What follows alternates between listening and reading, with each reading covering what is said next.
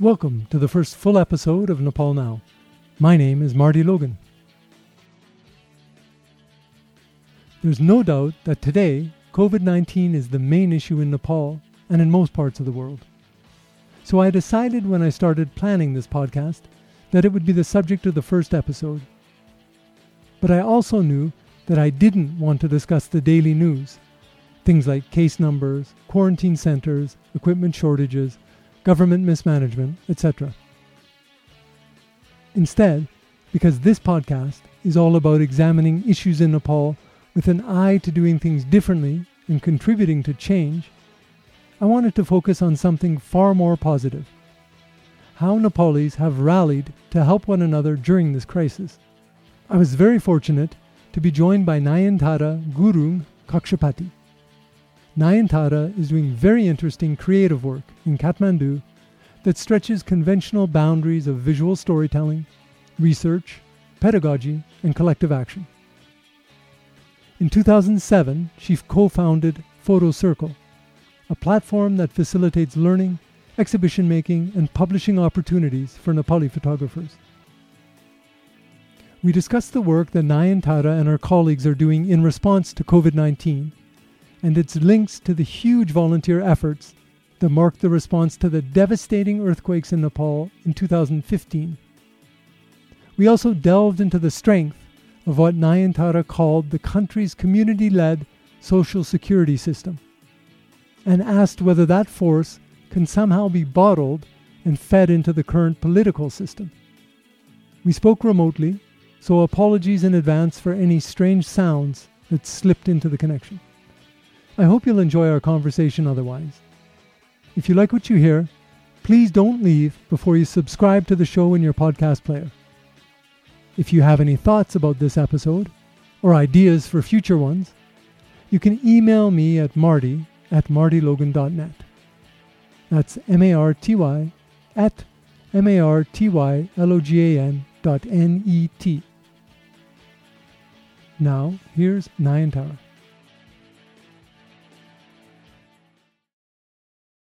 Hi, Nayantara. Welcome to Nepal Now.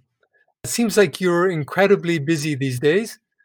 Can you tell me what you're doing uh, at the moment around COVID 19? Hi, Marty. Thank you for having me on your podcast. Um, yeah, it's been strangely very busy. I mean, the first uh, few days and weeks, I suppose we were all kind of getting used to this whole lockdown mode but uh, fairly quickly, um, uh, along with our team at Photo Circle, we I, I essentially started working on um, kind of COVID response, uh, prevention information, a public information campaign, really around prevention and around sort of learning more for ourselves um, about the current COVID situation.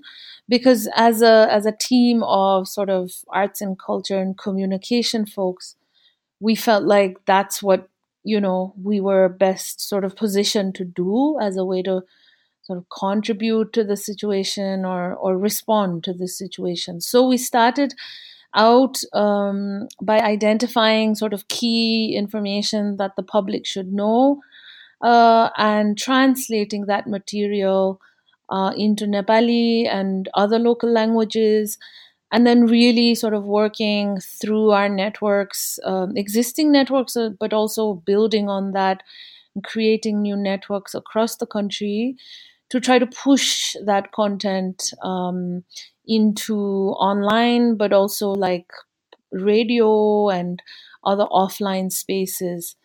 Um, just because we felt that information is obviously so critical um, to respond to this situation right now.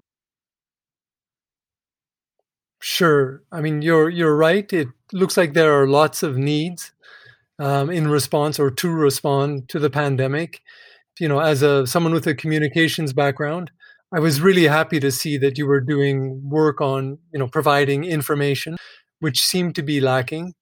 Um, what what kind of response have you got so far to that? it's been you know uh, mixed um, i think the challenge that we were facing initially is you know how can we um, reach beyond our existing reach and radar, right? Because being based here in Kathmandu, we certainly are very aware of our limitations in terms of our reach as well.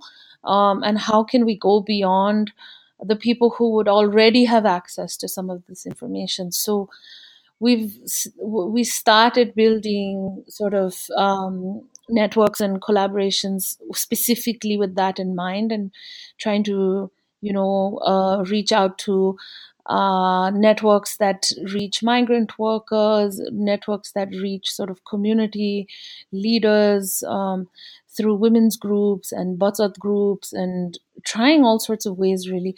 Also, trying to penetrate social media and break some of the sort of um, uh, the algorithms that limit our reach uh, typically um, and to forcefully kind of you know intentionally try to identify local facebook groups and pages and and put this information into those spaces as well another realization was that the larger systems i mean we are a very small independent entity you know um, and a lot of um, the young people who we started working with um, who are writers translators illustrators other kinds of content creators uh, they joined this effort this sort of campaign on a voluntary capacity in the first couple of weeks. And so this was a very sort of guerrilla style info campaign that we were running but we were realizing quite quickly that the larger systems were really slow. And I mean, we know that larger systems, you know, we know the challenges for, to get those larger systems going, but it's, to be really honest, very frustrating to see that the resources that can and should be mobilized, um, even just on the info and, and sort of public knowledge front of things, in terms of COVID response are taking so long to to actually get going. Yeah, I, I you know, I certainly agree that things seem to be rolling out very, very slowly. Um, but one of the things that encouraged me and continues to encourage me is, you know, the the breadth and the number of initiatives let's call them community based or self help initiatives, you know, like your own, um, that have sprung up doing all sorts of things. I mean, the obvious ones are providing food, providing uh, masks, equipment, um, soap, that kind of thing. And it's good to see that they're they're happening across the country as well. And I know you've noticed this too. And and we'll talk a little bit in a moment about how you've been involved in this kind of self help or community uh, involvement in the past in response to past disasters. But how would you describe what you're seeing now in terms of how this non formal sector is responding? Yeah, I mean, in in strange ways, this feels like um, deja vu a bit, you know, because this kind of mobilization was happening, or at least I was involved in it post earthquake five years ago as well. And uh, but but before that as well, and after that as well, and I think it's just a reminder that in this country, and I'm sure in many other places around the world, that uh, most of us um, who are not part of larger systems, whether they're governance structures or otherwise, kind of feel like we are um, that it is going to take self help, right? To to rely on larger systems of social security. Uh, we have very little faith in that, unfortunately, given the political structures of you know uh, our country.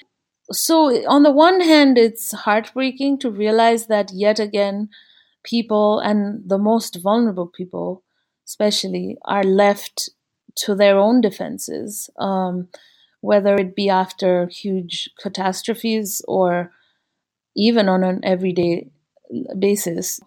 Um, so it is very frustrating and and and very sort of infuriating also to to continuously you know see that happen again and again.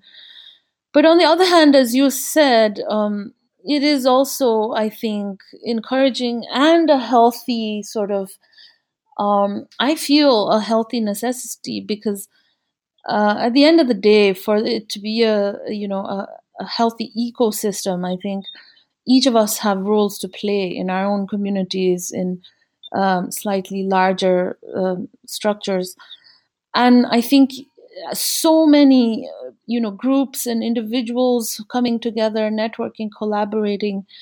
Uh, we can see so much happening even right now uh, given all the challenges of the lockdown, given the economic hit that every strata um, of society has felt uh, in this post in this COVID situation.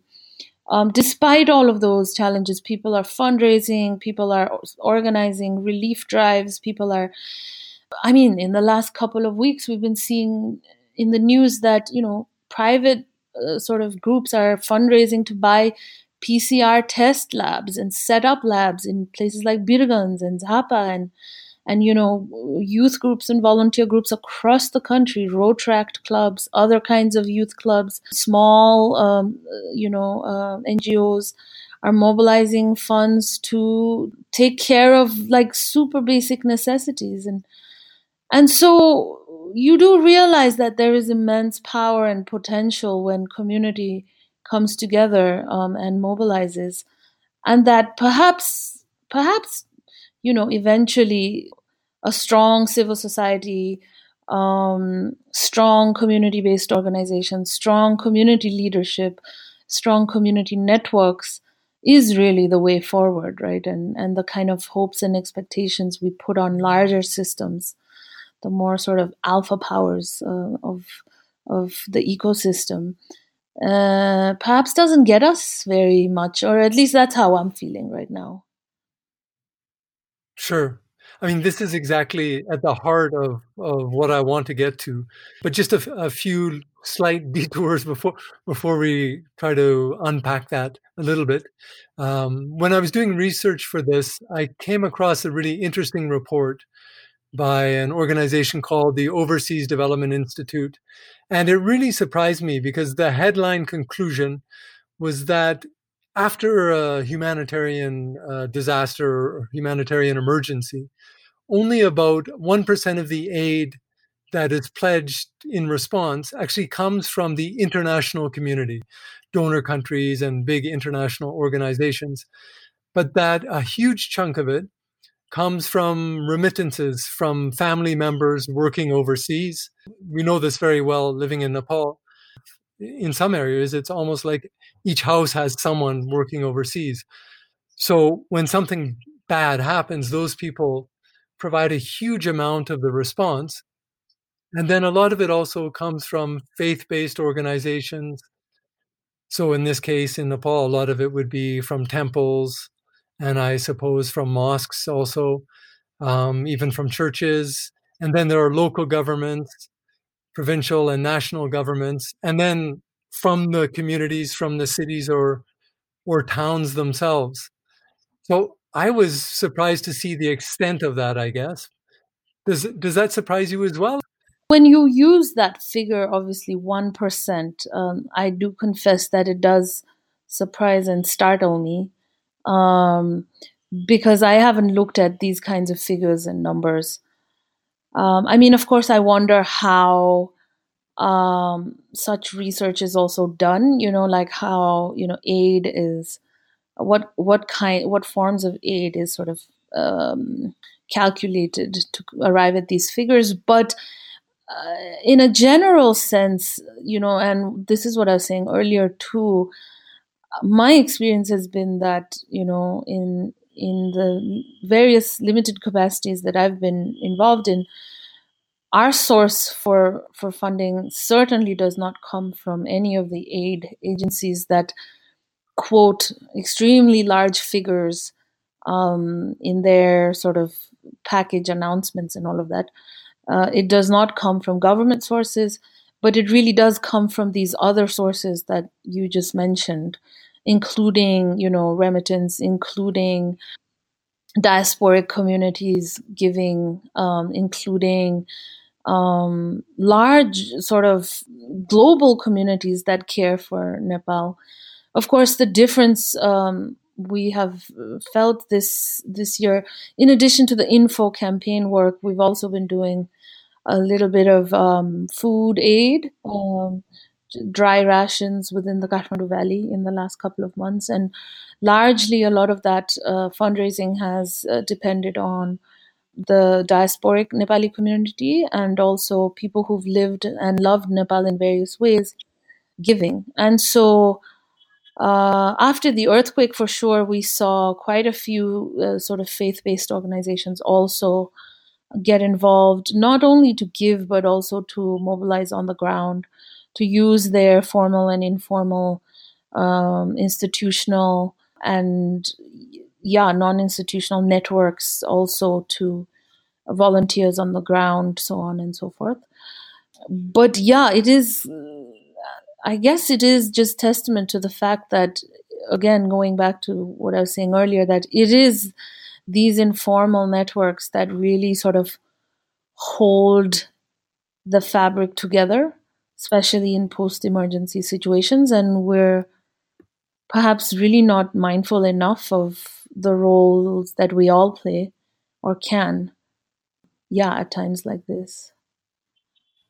Sure yeah and you you brought up a good point about where exactly those figures come from. And i i will post links to that report in the notes to this show uh, there was a related report that looked at flooding in nepal uh, in the south, in the Terai region, after rains in 2017. So during the monsoon in 2017, they did a study on that particular example and found that only one sixth, so you know roughly 16, 17 percent of the so-called humanitarian aid that that arrived there came from international organizations. So the number in that particular example is a bit higher, but still um, not far from being the, the majority of the aid. So let's let's now look a little bit or go back a little bit in, into history. You mentioned uh, the earthquake of April 20, 2015, and I was in Canada at the time, but watching what was happening here because my, my wife's family is from here, we were very concerned. And we saw very quickly how non government sources were responding and learned also very fast that a number of those were young people, young people's organizations, volunteer, or just people on the spur of the moment uh, organizing themselves. I know also that, again, from a little bit of research I did before or for this call, that after flooding in 2014 in the West and far West, something called Fill the Bucket, so hashtag Fill the Bucket, kind of organically grew up. Do you i know you're not officially connected to that but can you say anything about fill the bucket and whether that is uh, to your knowledge the first example of this kind of organized self-help online anyway yeah um i mean i do remember uh, like you said i wasn't involved in sort of organizing the fill the bucket campaigns but i do remember um, being on the sort of receiving end of that campaign and then contributing. Uh, perhaps it was, uh, and and I mean, this is not based on any kind of research, but just based on what I've seen. Um, perhaps it was one of the first campaigns to use a hashtag in that way and uh, organize on social media in that capacity. But I think that this culture of community organizations responding to you know, whether it be floods or post landslide, post earthquake, you know, natural disasters is a long tradition. Like we've had a long tradition, right? Like we have uh, large um, organizations like the Marwari Sewa Samiti, for example, who are always very active in these situations. I've personally experienced and seen their work uh, post earthquake uh, and uh, each time you know every year when there there's flooding that happens um, so these kinds of uh, i think fill the bucket also describes uh, the, their efforts as sort of pop-up efforts you know pop-up campaigns pop-up fundraisers I think, yeah, I think they fill the gap for sure. They do reach people much quicker than larger organizations can and larger systems can.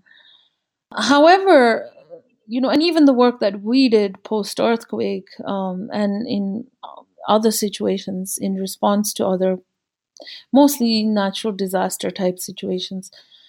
Um, as much as we want to credit, you know, uh, the involvement of volunteer groups like this and, and celebrate it and and recognize the value of it, I do constantly remind want to feel like it's important to remind ourselves that what we're doing as citizens groups are sort of these reactive responses to situations that are very dire.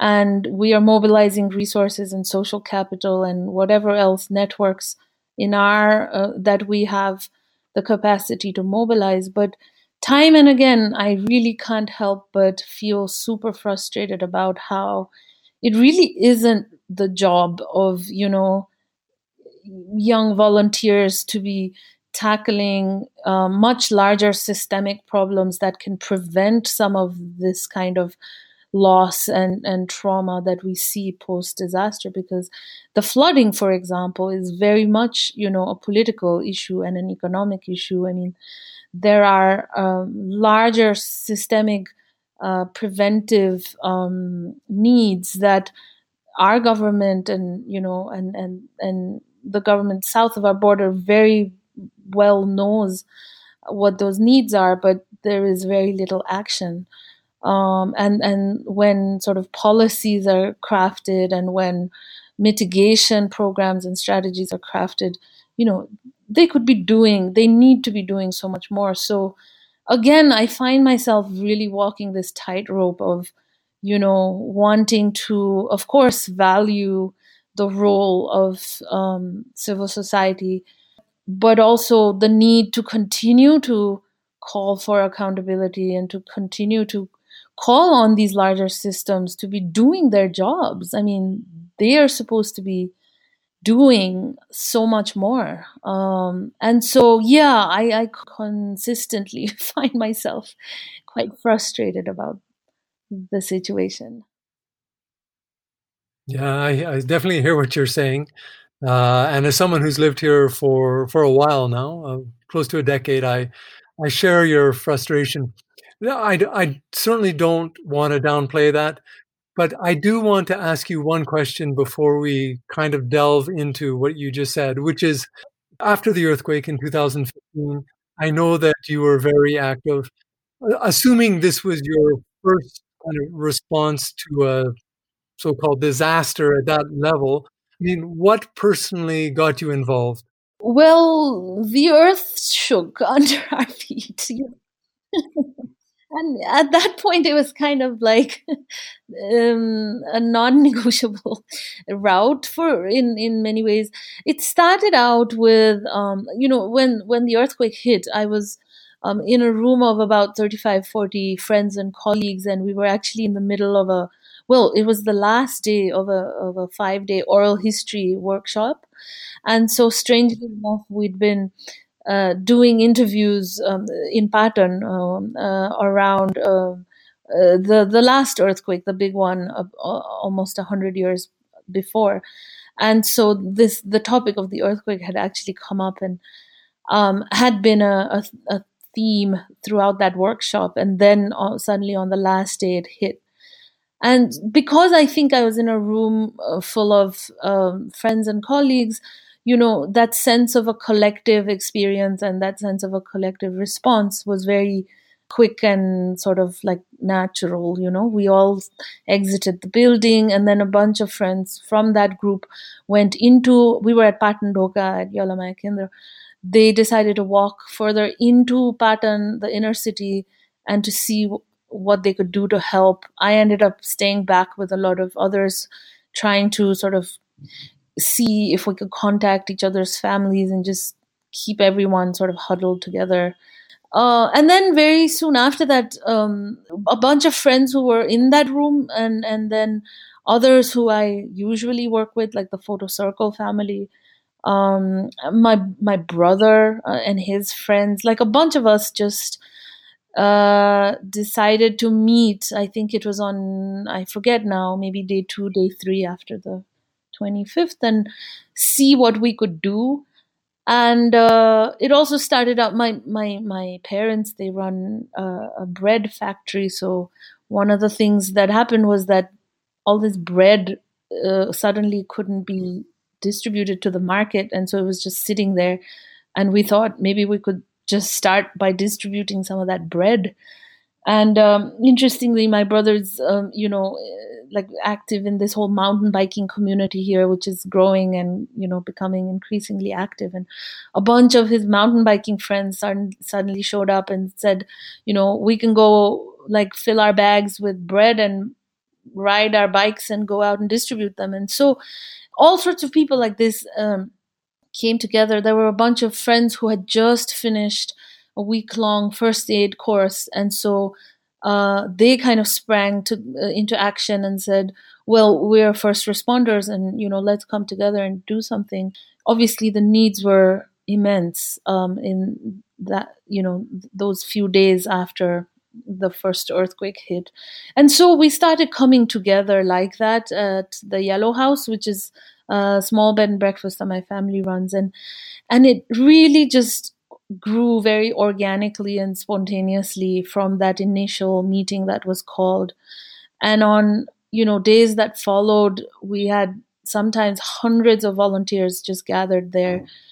And we very quickly realized that we cannot sort of try to organize this um, surge of sort of volunteer capacity because it's just too chaotic and too you know we were making decisions on the every hour and we were sort of you know identifying um, rules for ourselves kind of almost hour by hour. And it it became that place became a sort of a gathering place and a place to come together and and propose ideas and and find other people who were willing to work with you or together. And so it just became a space a platform to sort of for people to connect. And uh, and then we started also very quickly receiving requests for help from here and there through various channels that we were all plugged into. And so it became a place where we were co- collecting requests and needs were being identified. And then there were groups of volunteers who would then respond to those requests and those needs and just self mobilize. And so lots of groups kind of met there and, and went off and did their own thing. Uh, people ended up doing incredible things like you know, a lot of fundraising happened, a lot of uh, organizing of sort of TARP supplies and uh, medical supplies. Lots of young doctors and nurses came together and went out into affected areas to respond from a medical uh, uh standpoint. Uh, obviously, we were also supplying um, dry ration and, and, food supplies. Also, um, there were people who specifically started doing sort of more sort of sanitation work like building toilets and and then of course shelter was a huge need. So lots of people started self-organizing and creating like prototypes for for for shelter um, etc some of them tried to uh, liaise with the government and also other organizations. But for myself i think it was a realization quite so, um, quite early on that you know I think the strength of that community was really to to be self-reliant and to to be able to make decisions quickly and to just move into action um, without having to go through layers of decision making and bureaucracy and uh, coordination and so I think a personal choice was to kind of function parallel to these larger systems but independent of them. It sounds like um, obviously uh, an extremely busy, hectic, challenging time. But again, it sounds like the, the that response part of it you're describing was was also very positive. And I'm also thinking that you you were already a convener, right? You you had co-founded Photo Circle. There was, uh, I think, at that time there was Photo Kathmandu the photo library or the picture library. So it's it sounds like you were, you know, playing a similar convener role. Yeah, I mean, I suppose um, uh, that experience of having, you know, worked um, in collaborative ways uh, pretty much all of my sort of professional life really did play a role in in in what I saw my role to be. Uh, it was definitely, you know, like I was really a what's the term? A cog in the wheel you know? Like it was a huge huge um, coming together of people and and them bringing their own um, uh, you know uh, skill sets and and social capital and and experience professional work experience um, together. So I also found myself relying, though, quite, um, you know, uh, directly on um, professional and other kinds of networks and relationships that, you know, one has built over time. Uh, for me, the last 12, 14 years of working on Photo Circle and all of that, I suppose, and because very quickly, you know, like there were basically trust networks that were being activated, right? And just being able to pick up the phone and say, "Hey, can you, you know, uh, can you step in here, And can you?" And and so I think we, I think for me, it was a realization that you know, um, whatever field that we work in here, we do have our own sort of uh, networks of trust, networks of professional experience, etc. And and we build on that consciously or subconsciously, and especially in times of sort of emergencies and times of post-disaster situations, we really rely on those um, networks. And so, yeah, to be able to mobilize that, I think it was for me an incredible learning experience um, working with everyone and I, I made um, so many new friends, and you know, uh, you know, I would have never, I think, uh, ended up working with that wide a network of people um, here.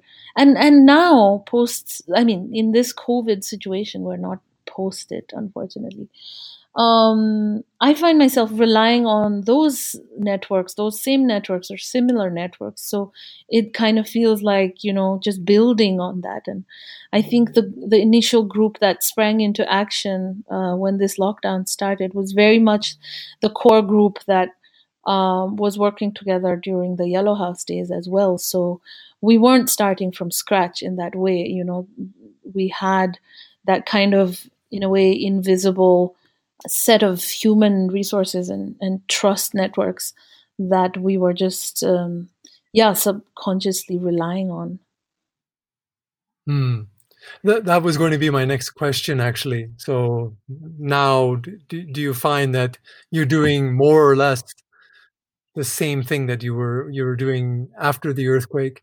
Um, and i think you you answered that.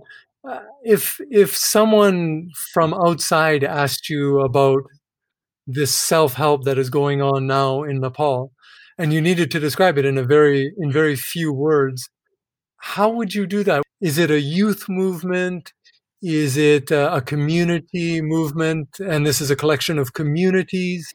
It almost you know feels like um, a, a community led social security system in a way you know because there are no other social security systems to rely on. The community relies on each other. Um, and springs in, and mean, it's more visible in these kinds of dramatic situations, I think, but this is how things have kind of always worked in, in many ways. When people get sick, we don't have a healthcare system that a larger, you know, government provided healthcare system that takes care of each other. We rely on each other, family systems, community systems. When at difficult times in life, we rely on, again, family systems and community systems. And so this too feels like that, you know, and so it's really, again, devoid of more formal and, and government um, sort of provided social security systems.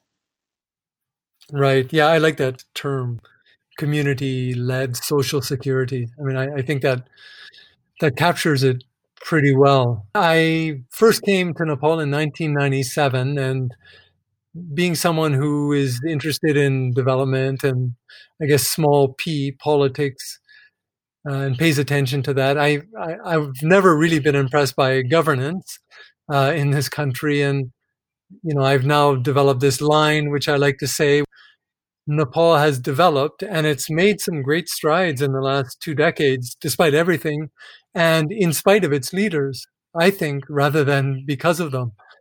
So I'm looking at, on one hand, this governance system, which is not very successful, I think, to put it politely. And on the other hand, this incredible, you know, to use your term, the community led social security. And is there is there some way to use the the powerful, successful one to improve the one that's not working? That's at the nut of what I've been, or at the heart of what I've been thinking about around this conversation. There's so many good things happening at the community level and so many negative things at the governance or the at the organized government governance level. I don't know, Marty. I mean, today, right now, I, it feels, you know, like such a futile um, project to try to imagine how that can happen. But you know, uh, on better days, uh, perhaps other people also have uh, better ideas of how this kind of bridging and you know feeding can happen. Right now, it really feels like our role is really to continue as we self-organize and self-help and self-save ourselves um, you know, because that that obviously takes a lot of time and energy and resources. And in just even in the last few weeks, like I've been feeling really split between wanting to put more time into that, which is a more natural, instinctive sort of direction for me, for all the reasons we've already discussed. Uh, but splitting time and energy into also, you know, speaking, writing, organizing, to demand for better governance and to demand for accountability and to demand for our political um, structures to be doing better. I mean, you know, we, I have certainly grown up uh, surrounded by peers who uh, kind of grew up in this culture of saying politics is a dirty game, you know, and for a long time, and you know, I grew up uh, really sort of uh, with that kind of a mindset, and even the, you know, I'm sure you've been aware of protests that have been happening in the last few weeks. Um, there's a campaign uh, that is very aptly titled "Enough is Enough," and young people across the country have been organizing and coming on the streets, you know, um, trying to do it safely, of course, but but coming out there to to sh- to express their dissatisfaction and frustration um, in the way the government has responded to this COVID situation, specifically addressing, you know, the needs to re-strategize testing and re-strategize quarantine um, sort of uh, mechanisms and to to call for more accountability and transparency in in the way government funds are being used and to really call out the government for the the the crazy you know um, corruption sort of um, issues at hand even at a time like this um, and so you know and and a large part of sort of the narrative of what is uh, what we are seeing in terms of these young people coming out is being termed as sort of apolitical, right? And I personally feel like these are highly political issues that you know this generation of young people are engaging with the fact that they are exercising their you know agency to come out onto the streets to protest despite regulations that are sort of trying to um, a quote unquote keep the community more secure by you know enforcing sort of the lockdown and be an attempt to sort of repress the kind of street uprising that could uh, surge now in in the weeks and you know months ahead. Um, given how the economy is, has been hit given the desperation the brink to which people are being pushed by this situation um, despite all of that, young people have chosen to exercise their agency and come out on the streets, and I think that is highly political. It's just a partisan, right? It does it it, it hasn't been mobilized by any political formal political party or entity.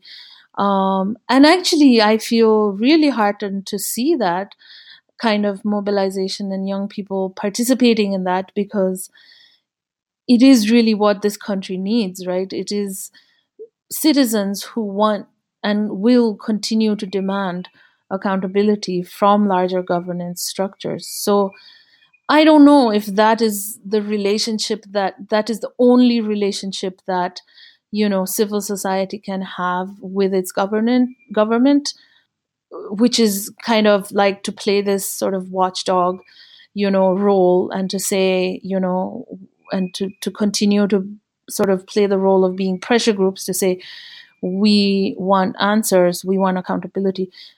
I definitely think that that feels like what needs to happen right now. Um, of course, there might be other kinds of relationships that civil society can and hopefully will have with larger governance structures, which is to be able to offer skill sets and to be able to offer, um, you know, um, human resources to uh, for larger governance structures to rely on um, to put policies and, and programs into place. But unfortunately, there seems to be so little interest, perhaps more, obviously, more from the side of the government to do that. I know for a fact that several independent experts and civil society members have offered suggestions, you know, um, offered resources, offered time and skill sets to the government in this pandemic situation right now.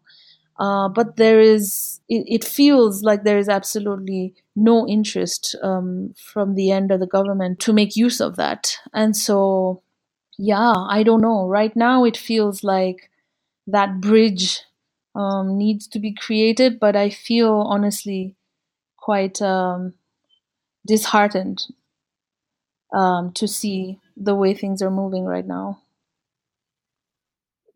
Right. Yeah. I mean, I also have seen at least one example of some experts, some young data experts who wanted to contribute in some way. And I think in the end just gave up because they couldn't find anyone willing to take advantage of, of what they were offering, which is which is very unfortunate. Um, and so, what you're saying about there being this huge divide on one hand, the political structure, and on the other hand, I guess the rest, that is that is unfortunate. I'm interested in federalism and I see some positive things happening, at least at the local level. Of course, there are lots of negative examples we can talk about uh, among local governments and provinces. But I'm still hopeful that maybe some of this community power, if I can call it that, will manifest itself. No, absolutely. I mean, that is really the sort of light at the end of the tunnel, or so it feels like right now. I think. I think we're seeing, definitely seeing better response at the local and provincial level um, the center seems too busy just protecting its own interests and sort of status quo, um, you know, and and and fanning its own ego. Um, but at the local level, obviously, you know, there is more accountability uh, and hopefully more um, and now thankfully more resources um, also right so so certainly in the last few weeks and months, we have seen more hopeful um, stories and accounts at the local level where you know local governments are using um, local budgets um, to install PCR testing labs and and buying kits and and and relying on sort of local f- fundraising to make uh, you know additional sort of to create additional resources to take some of these uh, steps. So certainly, yes. I mean, that's where where I think the solutions lie, and and it's it's a it's a new and still fragile, obviously structure, the federal structure right now, and so it is chaotic. It feels like uh, to a certain extent, but but I think things are moving. At least um, you know attempts are being made, and people feel like they have some like civil society and and the average citizen feels like they have some relationship or po- the possibility of making an inroad at that level. I think so. Like even with some of the you know stuff that we've been trying to do with the information campaign and some of the other sort of lobbying work that we're trying to do, we are more hopeful and we are now really trying to redirect or direct more time and energy to conversations there. So so you're right and and thank you for that reminder because it's important to be able to identify where I think we could perhaps try to co- make contributions and you know as opposed to just like hitting our head against the wall at the center. Yeah, you could end up with a very bruised forehead if you did that all the time. Listen, this has been great. Uh, I'd like to end with one question, though, to kind of put you on the spot. If you could suggest one thing that people listening to this could do now to start building a better Nepal, I know that sounds like a huge ask, but I think that's what we all want, right? Um, Nepalis and people like myself who support Nepal, we all want to see the country reaching its potential. So, for people who maybe don't know where to start or are unsure about how to get involved, what would you say?